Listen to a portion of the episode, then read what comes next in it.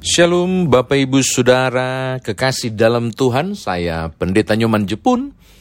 Saya mengajak saudara untuk membuka Injil Matius pasal 18, eh, maaf, Injil Matius pasal 8, ayat 18 sampai ayat yang ke-22.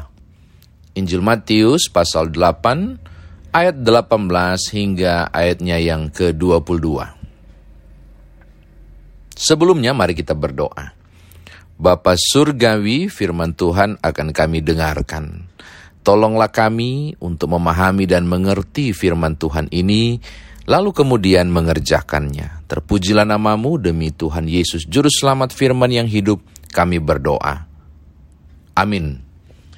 Injil Matius pasal 8 ayat 18 sampai yang ke-22 berbunyi demikian. Ketika Yesus melihat orang banyak mengilinginya, ia menyuruh bertolak ke seberang. Lalu datanglah seorang ahli Taurat dan berkata kepadanya, Guru, aku akan mengikuti engkau, ke mana saja engkau pergi.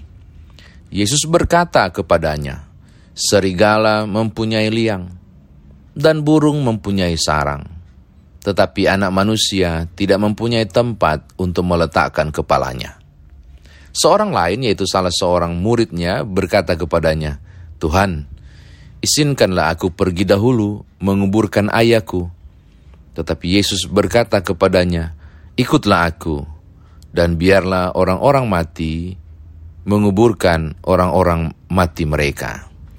Demikian firman Tuhan, terpujilah Kristus, saudara saya dikatakan berbahagia jika mendengarkan firman Tuhan ini merenungkannya, memberitakannya, istimewa melakukan dalam kehidupan beriman kita. Bapak Ibu, ada salah kaprah kesan yang kita dapat bahwa orang tidak memahami misi sesungguhnya dari karya pelayanan Tuhan Yesus Kristus selama tiga tahun.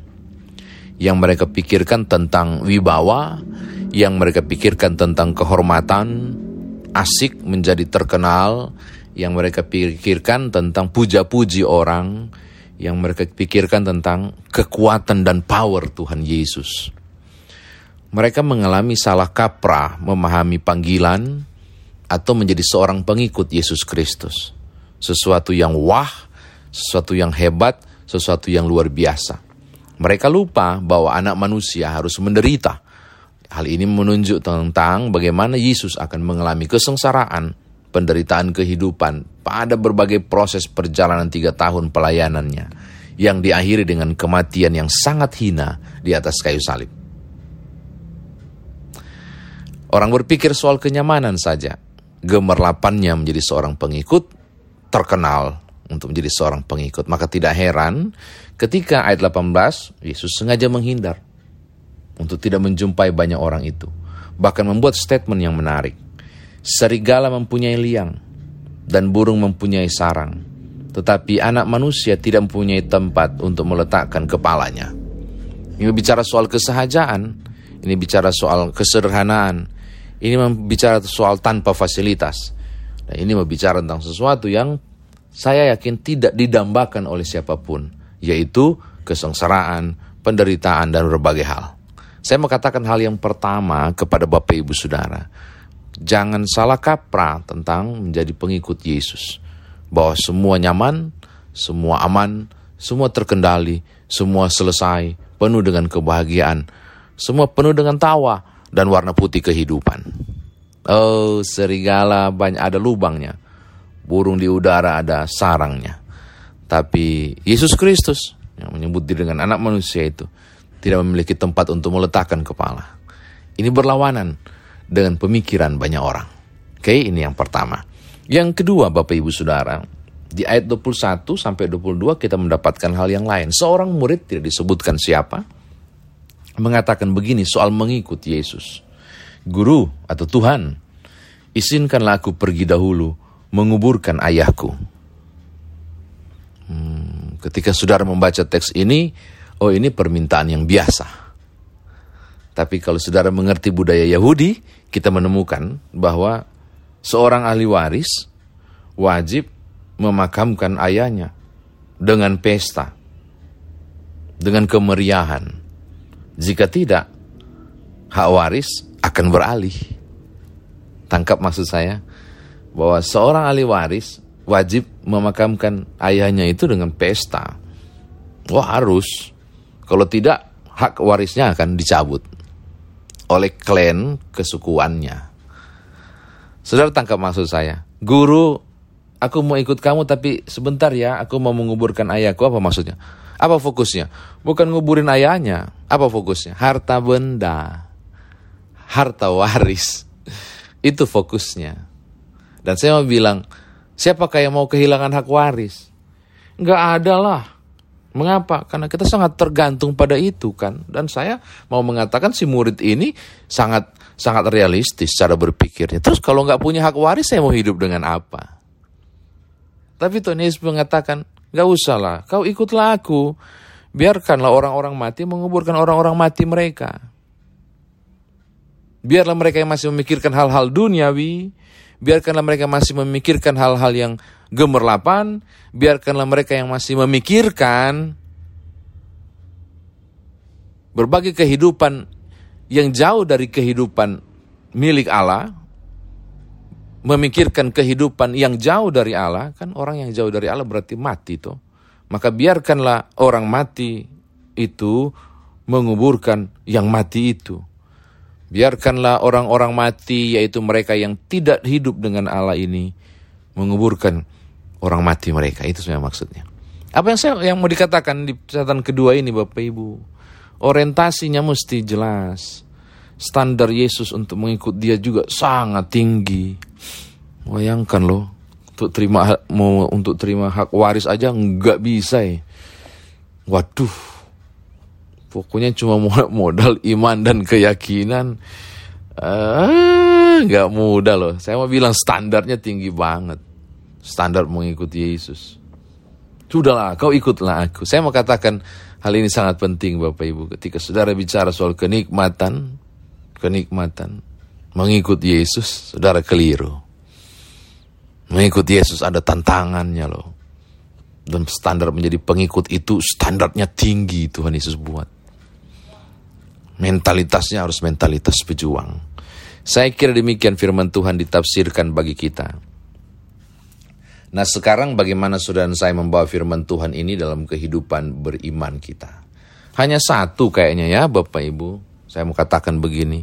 Jika banyak orang berpikir bahwa mengikut Yesus ini adalah sebuah tanda bahwa wibawanya, posisinya, kehormatannya naik, jika banyak orang berpikir mengikut Yesus adalah soal nama nama besar yang akan disanjang uh, sanjung orang kalau banyak orang berpikir mengikut Yesus ini berbicara soal wah terfasilitasi, tersedia segala sesuatu. Saya mau kasih tahu saudara. Serigala ada lobangnya, burung di udara ada sarangnya. Tapi anak manusia tidak punya tempat untuk meletakkan kepalanya. Minim fasilitas. Pengikut yang sesungguhnya bersedia pada posisi minim fasilitas. Pengikut yang sesungguhnya tahu bahwa mengikut Yesus juga bicara soal kepiluan, ketidaknyamanan, kesengsarahan, dan sebagainya. Maka kalau ada di antara saudara yang mengalami penderitaan, tantangan. Lalu kemudian saudara berkata, bagaimana mungkin ikut Yesus begini terus hidupku? Saya mau katakan, cemen. oh benar. Justru ketika saudara sedang mengalami sengsara, ketidaknyamanan, saudara harus tersenyum dan berkata, ya saya sedang pada posisi mengikut. Nah gitu. Tapi kalau kemudian terlalu nyaman hidup saudara, terlalu tidak ada masalah hidup saudara, Fine-fine saja saudara, saya mau bawa mengatakan Bapak Ibu tolong bertanya kepada Tuhan. Benarkah jalan ini? Kok begini terus? Ada yang bilang, kan, kan Pak itu bagian dari kuasa Allah yang mempermudah kehidupan. Saya bilang teliti lagi. Uji lagi. Karena barang siapa mengikut aku, dia harus memikul salibnya. Berarti memang bicara soal ketantangan-tantangan besar yang akan dihadapi orang percaya. Baik dalam pelayanan, persekutuan, hidup rumah tangga, usaha pekerjaan. Ya kalaupun bisnis dan usaha fine-fine saja, pasti ada beberapa salib yang harus dipikul juga dalam hidup keluarga misalnya. Tapi terlalu sempurna rasanya. Atau enggan saudara menghadapi tantangan, enggan saudara menghadapi soal hidup, tolong tanya lagi, benar nggak jalannya yang saudara ikut? Jangan-jangan bukan jalurnya Tuhan Yesus yang saudara dan saya lalui. Saya tidak bicara soal teologi kemakmuran. Ikut Yesus tidak ada masalah. Siapa bilang? Ikut Yesus ada pergumulan. Akan ada tantangan. Akan ada soal hidup. Tadi cuma satu ya, tapi ini sebenarnya ada yang kedua Bapak Ibu. Di ayat 21 dan 22 itu menarik sebenarnya untuk direnungkan. Pilihannya ada dua bagi orang di ayat yang ke-21 ini. Hak waris, warisan, atau pergi ikut Yesus dengan tidak membawa apa-apa. Eh, godaannya tinggi loh Bapak Ibu. Godaannya tinggi untuk menjadi pure murni sebagai seorang pengikut. Godaannya bisa di harta benda. Godaannya bisa soal hati yang tersinggung. Godaannya bisa soal menggiurkan dan yang tidak menggiurkan. Dan standar Tuhan Yesus sangat tinggi. Kamu ikutlah aku. Biarkanlah orang-orang mati itu yang tidak dekat dengan Allah berarti mati. Menguburkan orang-orang mati mereka. Kamu ikutlah aku. Wow, kehilangan hak waris saya ini kalau saya tidak kuburkan papaku. Harusnya berlanjut pertanyaan itu. Yang saya mau katakan sangat penting ini kepada Bapak Ibu bahwa atas motivasi apa saya dan Bapak Ibu mengikuti Yesus. Bukan soal mendapatkan sesuatu. Tapi sangat mungkin untuk meninggalkan sesuatu. Kehilangan sesuatu harga diri, dicemooh orang, tidak dihargai ketika saudara melayani dan menyiapkan apa pun. Ya, karena mengikuti Yesus bukan soal mendapatkan sesuatu, tapi soal kehilangan sesuatu. iya loh, menarik ya. Bayangkan saya sudah melayani dan itu, kata seseorang. Mana, mana, tidak ada penghargaan sedikit. Hey, memang begitulah mengikuti Yesus. Saudara bukan mendapatkan sesuatu bagi dunia ini dan untuk dunia ini. Tapi saudara akan kehilangan sesuatu. Kok bisa? Terus apa yang saya dapatkan? Saudara dapatkan janji kehidupan kekal, surgawi, keselamatan, anugerah dan sebagainya. Untuk dunia, ah, kalau untuk dunia saudara akan kehilangan banyak hal karena mengikuti Yesus. Tapi itu konsekuensi untuk menjalaninya. Maka saya mau tutup. Selamat mengikuti Tuhan Yesus dengan berbagai standar tinggi yang Tuhan inginkan. Ada dalam mindset saudara sebagai seorang pengikut Yesus. Tuhan berkati saudara. Haleluya. Amin.